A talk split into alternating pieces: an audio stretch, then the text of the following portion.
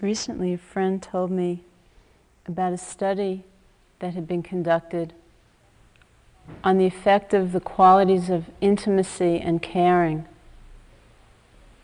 the effect of those qualities on the quality of people's lives, on the richness and feeling of connectedness of people's lives.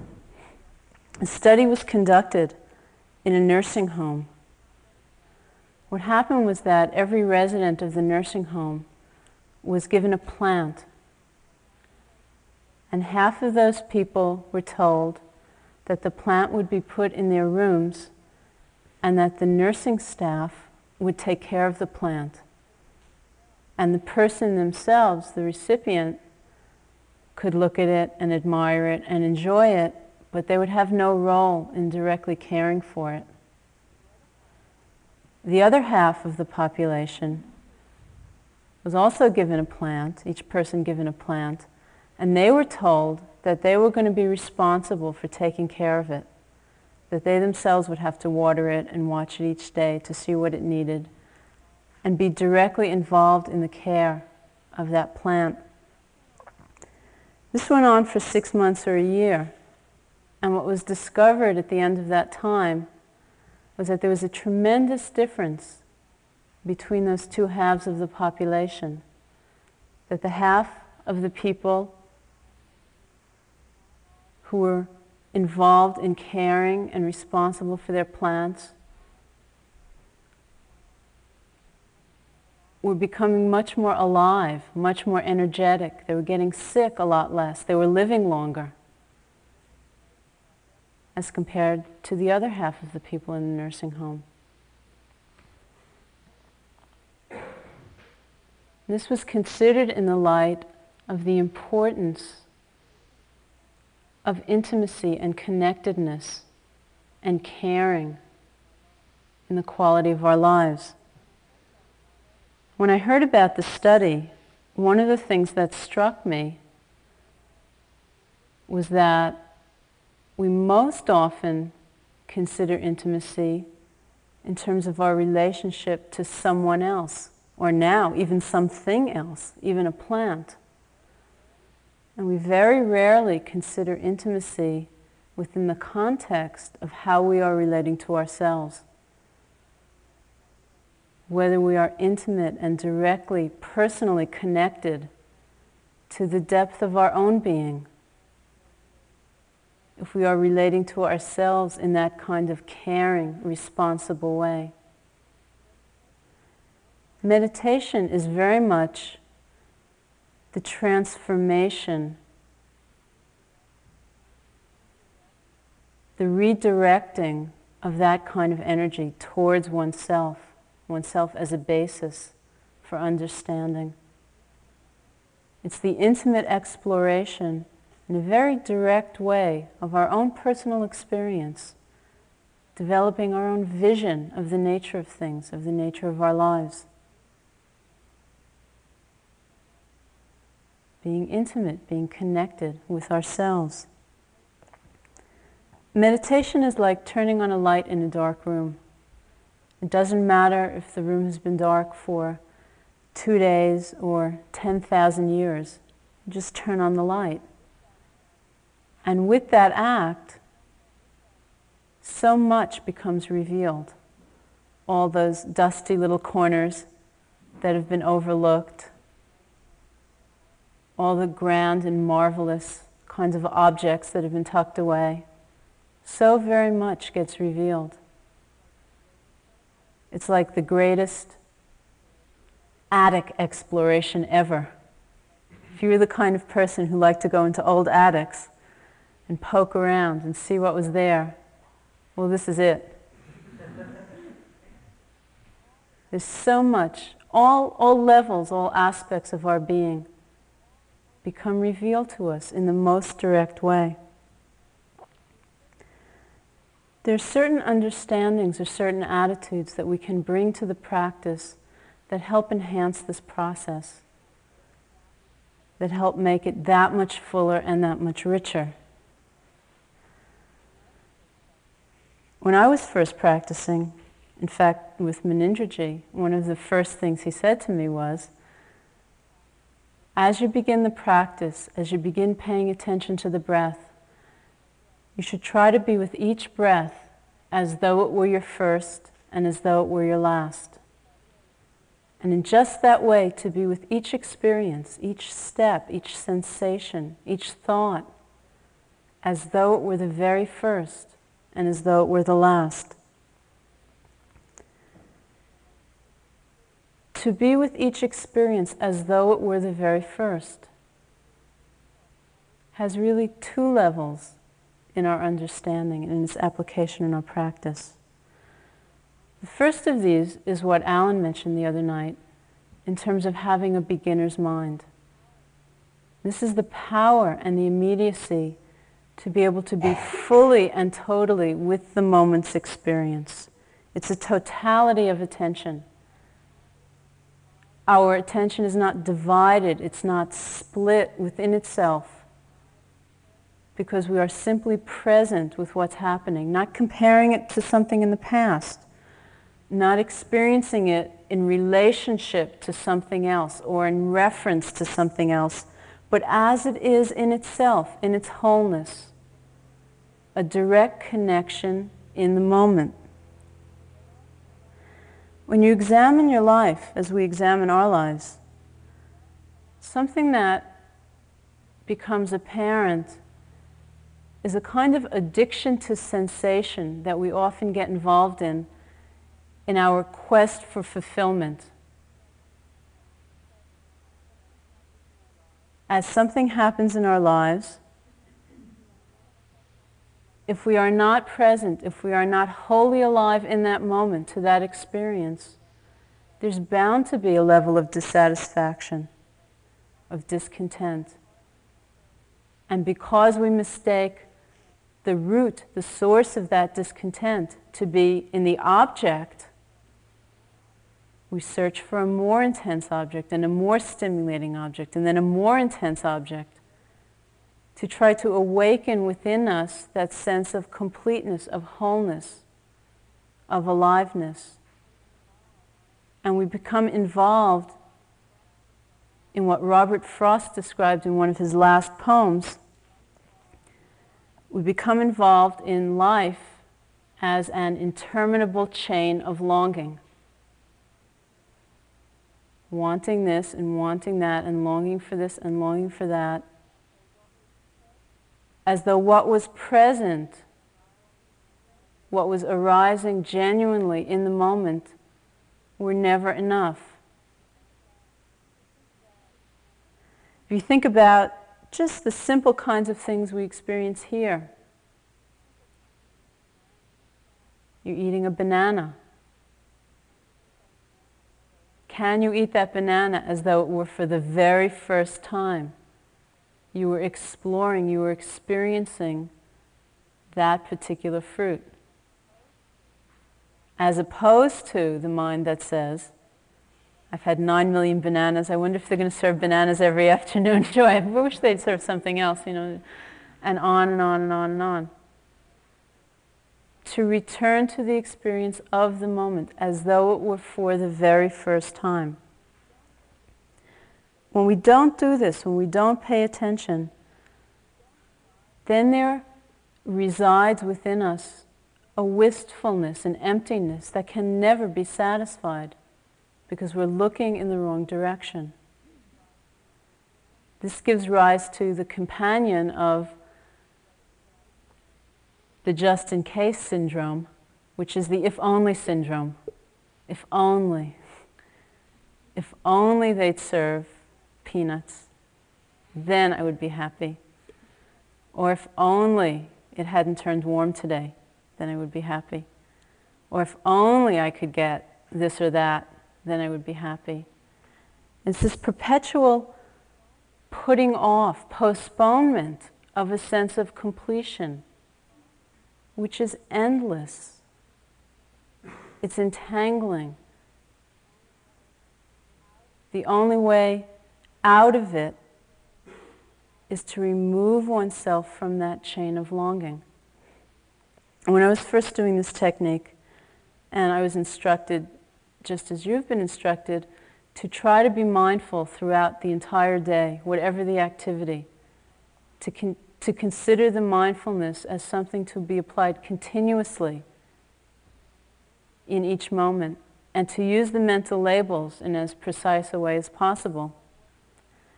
I found myself walking around this compound in India where we were practicing, using the mental notation of waiting, waiting, waiting, waiting, waiting, waiting, waiting, waiting, waiting, waiting.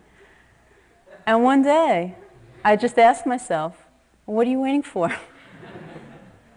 and I realized that I was waiting for something important enough to happen, or powerful enough to happen, or exciting enough to happen for me to be aware of it. And I recognized that that was something I did and that many people do very often in their lives. We're in a state of waiting, we're on hold until we can wake up, until we can be alive. And it's very unfortunate to be caught in that syndrome. Second aspect of relating to experience with the totality of attention, with the beginner's mind, has to do with the ability to experience what's happening in the moment fully with a sense of openness, of allowing and acceptance.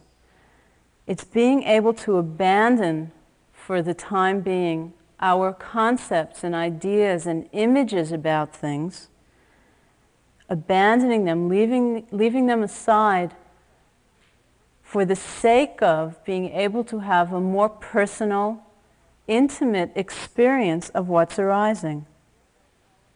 To be able to develop our own vision of the truth, of the nature of things. Not to be bound to some idea or model or preconception that we may be carrying around. And Trungpa Rinpoche talks about the act of taking refuge, which is how we began the retreat. He discusses it in terms of taking refuge to become a refugee. To approach this process of exploration from the standpoint of not carrying around a lot of baggage, of not having a reference point back there somewhere to say, oh yes, I'm this or I'm that, but to be open, to be empty, to be born anew with the experience, not to be clutching not to be holding on. When you think about all of the opinions and ideas and concepts and viewpoints that we carry around, they had substance actually, it would be a miracle really if we were ambulatory. Just so much stuff, so many points of view. And what a relief just to leave it aside, even for a little while, and to explore in as new a way as possible who we are and what, what this process is all about. To have that sense of openness and humility and caring in observing our experience is quite subtle. It's not so easy to find that, that balance, that totality of attention.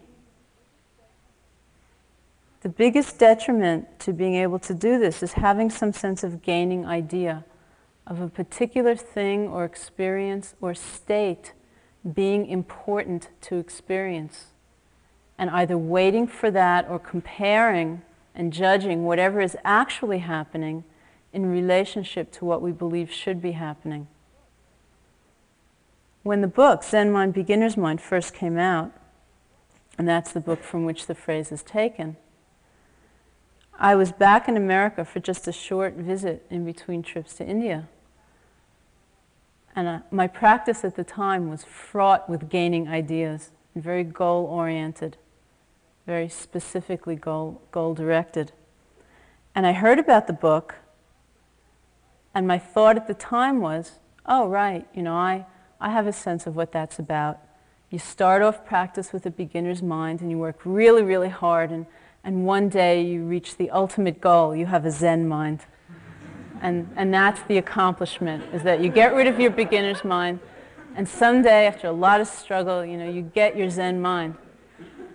And it was a long time later, after I'd been back in India, and thankfully enough, having changed some of my practice as well, and somebody sent a copy of the book. And I read the book, and I realized that lo and behold, that it was quite, quite different from that concept, that the beginner's mind itself was, in a sense, a kind of attainment. And so that is what we work towards. That's what we work with, that, that attitude and that approach towards our experience.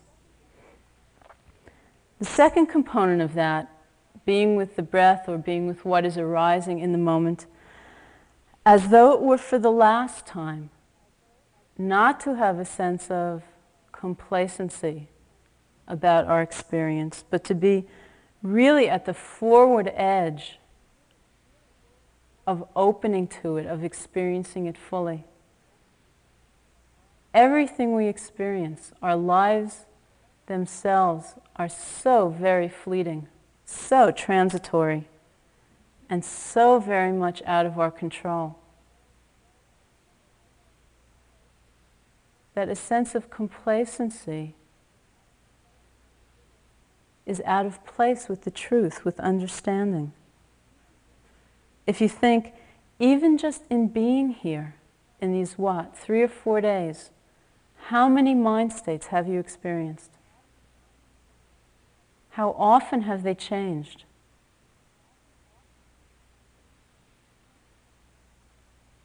Constantly. Constantly changing. And to appreciate that, the impermanence, the evanescence of our experience of our lives, is an important perspective with which to view what we're doing. Not to be living here day to day or hour to hour as though we had forever but bring an immediacy and a power to each moment, recognizing how fleeting, how transitory it all is. This is very much in the spirit of um, Krishnamurti's saying, freedom is now or never. All we have is right now, over and over and over again. And so the spirit with which we view the practice is that freedom is now or never. And if the previous 30 minutes of nows have been spent in daydreams, then again there's a now, again there's a new beginning. And to return to beginning again with that much fullness and that much wholeheartedness as we start again. There are three predominant forces that we find in the attic that are conditioned tendencies that sometimes make it difficult for us or more difficult for us to be so fully in the moment with totality and with openness. And I'd like to talk just a little bit about these three. The first of these forces or factors in the mind is attachment to pleasant objects, to pleasant experiences. And this is the force or the, the feeling of holding on, wanting to hold on, wanting to grasp or cling to that which is pleasant, whether it's a pleasant sight or sound or taste or meditation experience, whatever it is. The consequence of being attached, of holding on to that which must inevitably change, is very obvious. The Buddha used a simple example. He said that holding on to that which in its very nature is going to be impermanent is like grasping really tight onto a revolving wheel and just holding on for dear life onto this wheel. Sometime, at some point, in one of the cycles, one is bound to get run over. That's just the nature of things. If you hold on to the wheel as it's turning, you're going to get run over. And this is our experience that to hold on or try to hold on, try to grasp that which must inevitably change, whatever it is, whether it's a mind state or a physical experience or whatever, is the creation of insecurity and dependence. It's the dependence on a very conditioned kind of happiness a happiness and a sense of fulfillment and wholeness that is dependent on a particular thing happening and then not changing. What could be more fragile than to be that dependent on illusion, on something happening and then not changing? And so it's a state of suffering or difficulty. We see that over and over in our lives. What happens if we're attached to summer and then autumn comes? Do we pout? Do we cry? Do we complain? What can, what can we do? It's just in the nature of things for impermanence, for transition to happen. But what happens often as we grow old, or if we get sick, or if we lose something or someone, there's tremendous despair and grieving.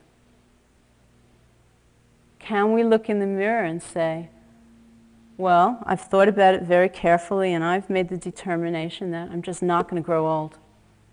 You know, I'm going to hold on to this body in this way and that's the way it's going to be. We can't do that. It happens outside of our control. And yet to take old age as a personal humiliation, which so many of us do, is a source of great suffering. It's a source of suffering not because it's bad or because it's wrong, but because it's out of harmony with the truth of things. It's out of harmony with the way things are. It's as out of harmony as trying to hold on to summer or hold on to spring. So learning to live gracefully with change, not holding on to the pleasant, allowing it to arise and pass away, and feeling a sense of unconditioned happiness, not based on pleasure and not based on things staying the same, but based in a very different way of relating to all of our experience to a sense of fulfillment. The second aspect that we often see in the mind is what Joseph talked about last night, which is aversion to unpleasant experiences. It's that, that temptation to withdraw and separate ourselves from something unpleasant out of fear or out of dislike. It's essential to understand within the context of doing this practice that there's a very big difference actually between pain and suffering. And that pain, like pleasure, arises and passes away just in the natural course of events. Sometimes wonderful things happen, sometimes painful things happen. They just arise and pass away according to their own nature. Suffering is generally the result, it's the fruit of how we are relating to that pain.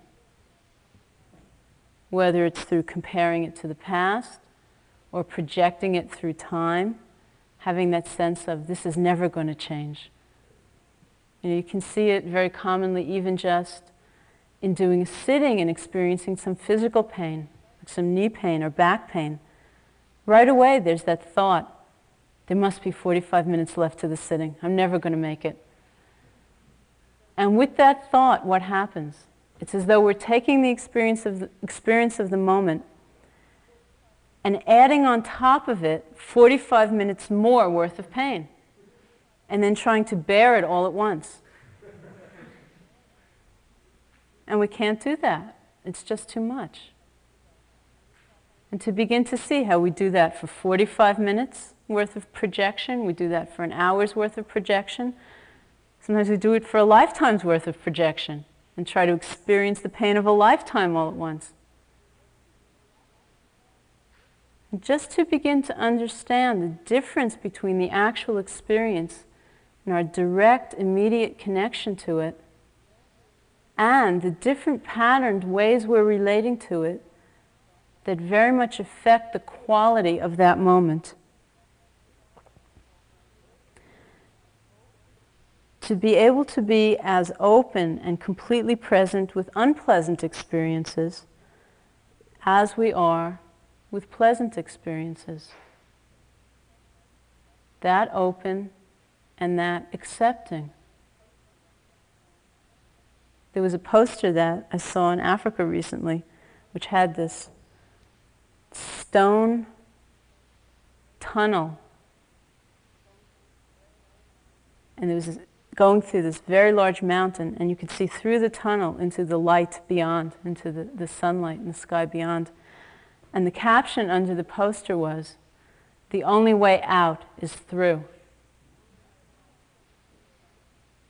And that's very much what we mean by relaxing into the experience, settling into the experience, whatever may be happening, even if it's unpleasant.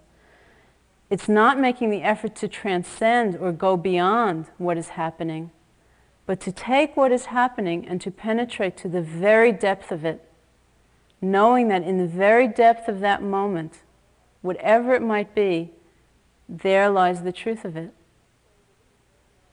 and that we don't have to trade it in for another experience. It's not as though there were a certain thing that could reveal the nature of life to us. But each moment shares that, that nature, and each moment can reveal it. If we are willing to surrender enough to go completely to the depth of that and not get involved in, if only, if only the pain would go away, you know, then then I could really meditate on the moment, which is so often what we do. Again, having a sense of aversion, just in that sense, in that same way as having a sense of attachment, is not bad or wrong. It's not something to be judged or disliked. It's to begin to uncover the ways in which we do not live in harmony with the truth and then to reorient our sense of ourselves and our lives so that they are more in harmony with how things truly are.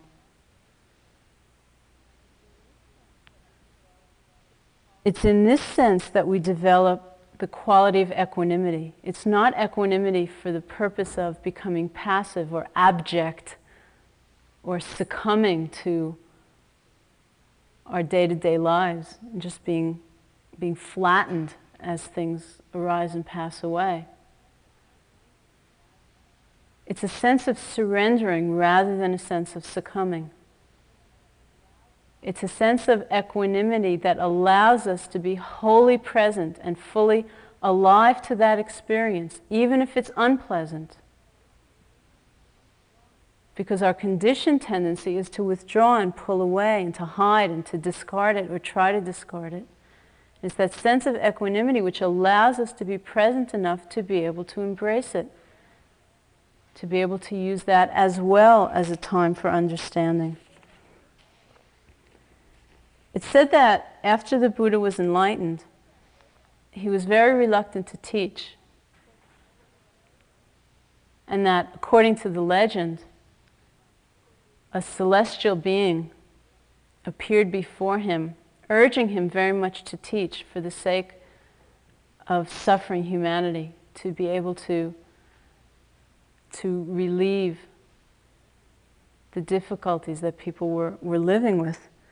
And said that the Buddha used his psychic vision to survey the world And that based on what he saw from that moment, he made the decision to teach. It's also said that what happened during that time for him as he surveyed the world was not even so much that he came in touch with the depth and the degree in which people were suffering. It wasn't that so much that aroused his compassion, but more the fact that what he saw was that everyone wanted to be happy and that most people were going about trying to be happy in the most deluded ways imaginable. And it was that sense of ignorance of people wanting so much to be happy and to live lives of happiness and joy, yet not understanding how to bring that about. That is what so awakened his compassion and it said made him make the determination to teach. It's that understanding that the kinds of ways we have conventionally attempted to bring about a sense of joy or a sense of peace often simply do not work. Holding on to, to pleasant experiences. We think somehow that the harder we hold on, the more chance we have of making it stay. And yet it doesn't work. It has a lot of the same flavor as banging your head against the wall. Trying to push away unpleasant things, make them not happen. Again, it doesn't work. It's not conducive to a sense, sense of harmony, a sense of wholeness. And so it's beginning to disentangle that web of conditioning and coming to a whole, wholly new approach to ourselves and our experience. The third element, the third kind of conditioning that we often see in the mind, is simply that of delusion or dullness. It's an aspect of not being present and not being awake, especially when what is happening is sort of mundane and it's not strikingly pleasant or strikingly awful, but it's just kind of happening and we're just kind of moving along. And we're not, we're not very penetrating, we're not very deep often when these things happen. And yet, if you add together, if you first take all of those moments which we don't want to fully experience because they don't feel so good, and you add to them all the moments which we're basically not present for because they're more or less neutral, the sum total of those two piles of experience is pretty big. And what's left over in one little corner are the moments that we're fully present for with an immediacy and a wholeness. And it's like we have a little package and we cherish it, you know, and this is our life. Whereas really it is all part of our lives, every aspect of it. And we can experience it as deeply and as directly as we do those precious few moments that we kind of identify as being really awake or being present.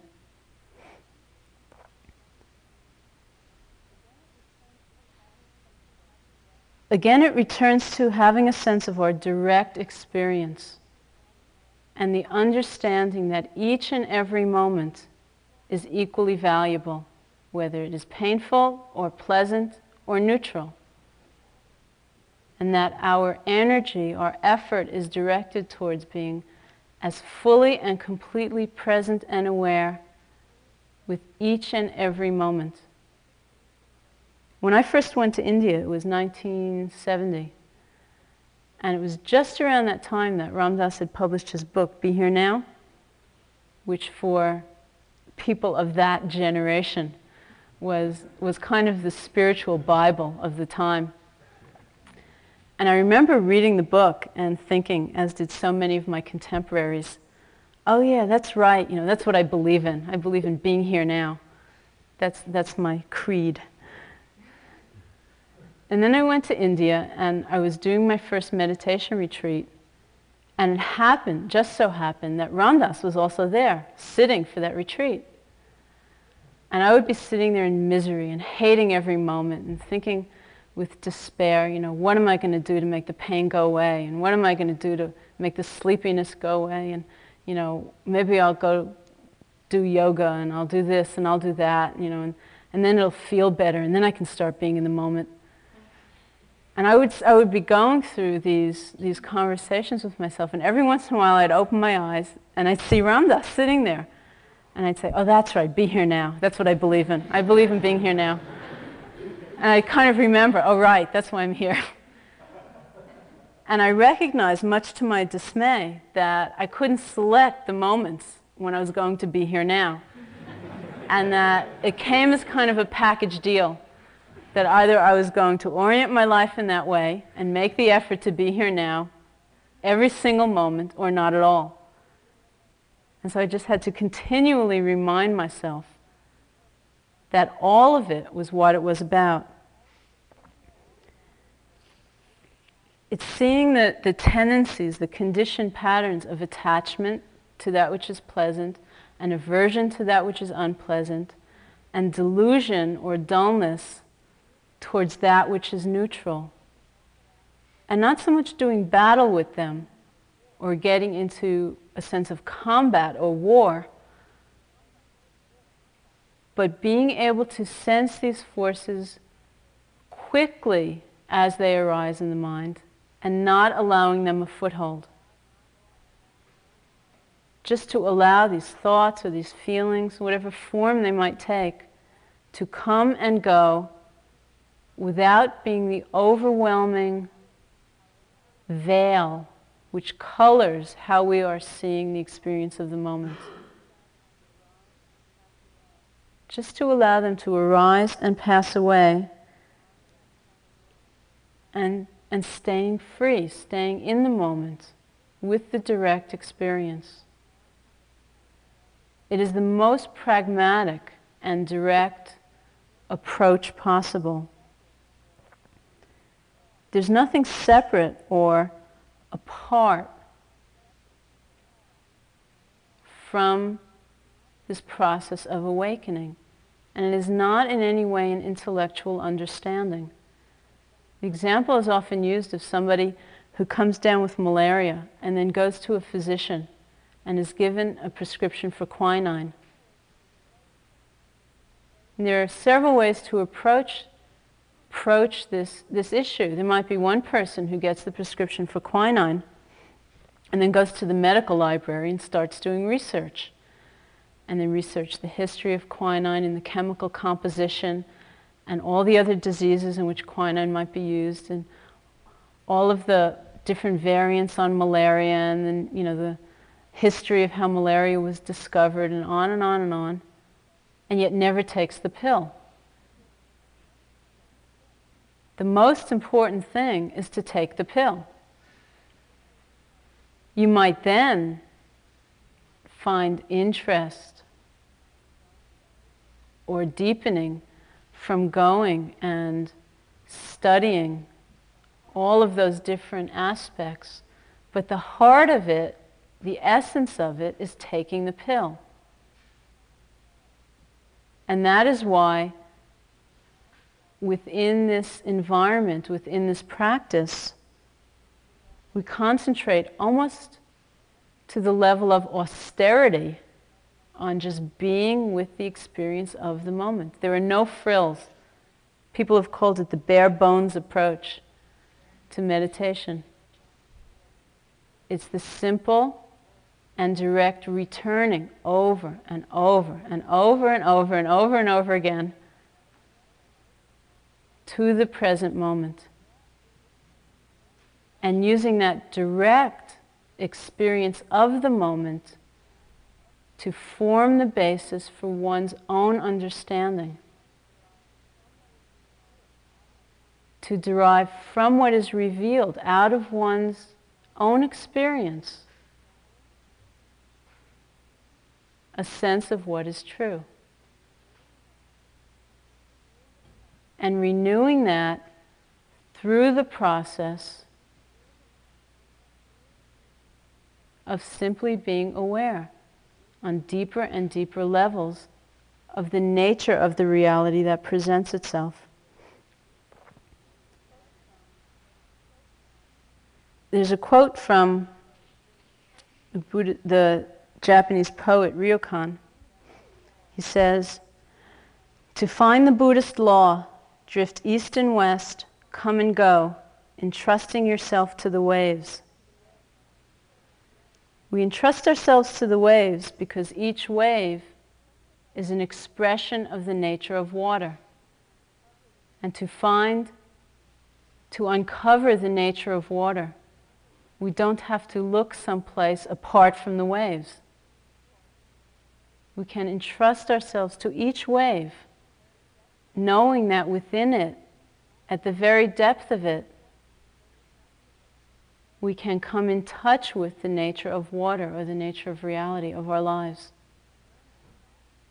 And so the whole process is learning how to entrust ourselves to the waves, which is different than drowning and being possessed by the waves. And it's also different than kind of jumping in and thrashing about and struggling and pushing the waves away and trying to flatten them out.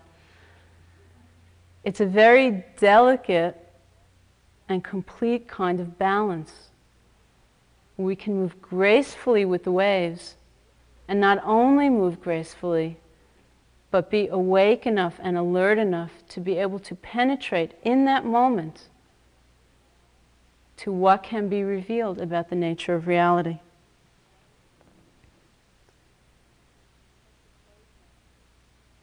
Okay, I'd like to close now and not take any questions. Um, I would just like to say at the end that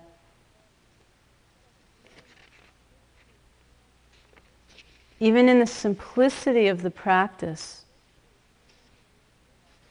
there is a lot of difficulty. It's not so very easy to come here and to develop or extend whole new ways of, of being and, and looking at ourselves and looking at our experience. It's quite difficult sometimes. Sometimes more than sometimes, sometimes a lot. And so it's important to have a great respect for the process and to understand that if there is difficulty, it's not because you are incapable of doing it or everyone else is finding it easy or there's something wrong or there's something that, that should be different. It's difficult because it is difficult. And to have great respect for this undertaking and have respect for yourselves and for each other in making a commitment to this undertaking. You know, sometimes when you hear stories about the Buddha or saints in India or in any religious tradition really, it sounds so glamorous. It sounds so, so wondrous. You hear stories about the Buddha on the night of his enlightenment, sitting under the Bodhi tree and being attacked by Mara, who's like the embodiment of um, struggle in modern day terms, and, and being attacked by visions of lust and desire and hatred and boredom and dullness and sleepiness. And it sounds so exciting and dramatic. You know, and you think it sounds so much better than, you know, I came to Barre and I sat there and my knee hurt and I fell asleep and I was full of desire and, you know, and yet it's the same process. It's not different. Or you hear stories about the desert fathers being attacked by demons of pride and the demons of lust and, you know, the demons of, of this and that. And it sounds, wow, what an undertaking to go off to the desert, you know, so austere and to be able to withstand that kind of you know, that kind of intensity. And it's not different. It's the same process that people have, have undertaken from time immemorial, probably, to come to a very different and deeper sense of understanding. And so I think it's important to, to afford the process and yourselves a good degree of respect in understanding that even though it doesn't sound so glamorous and doesn't sound as magnificent, it's very profound and very important. Okay, thank you.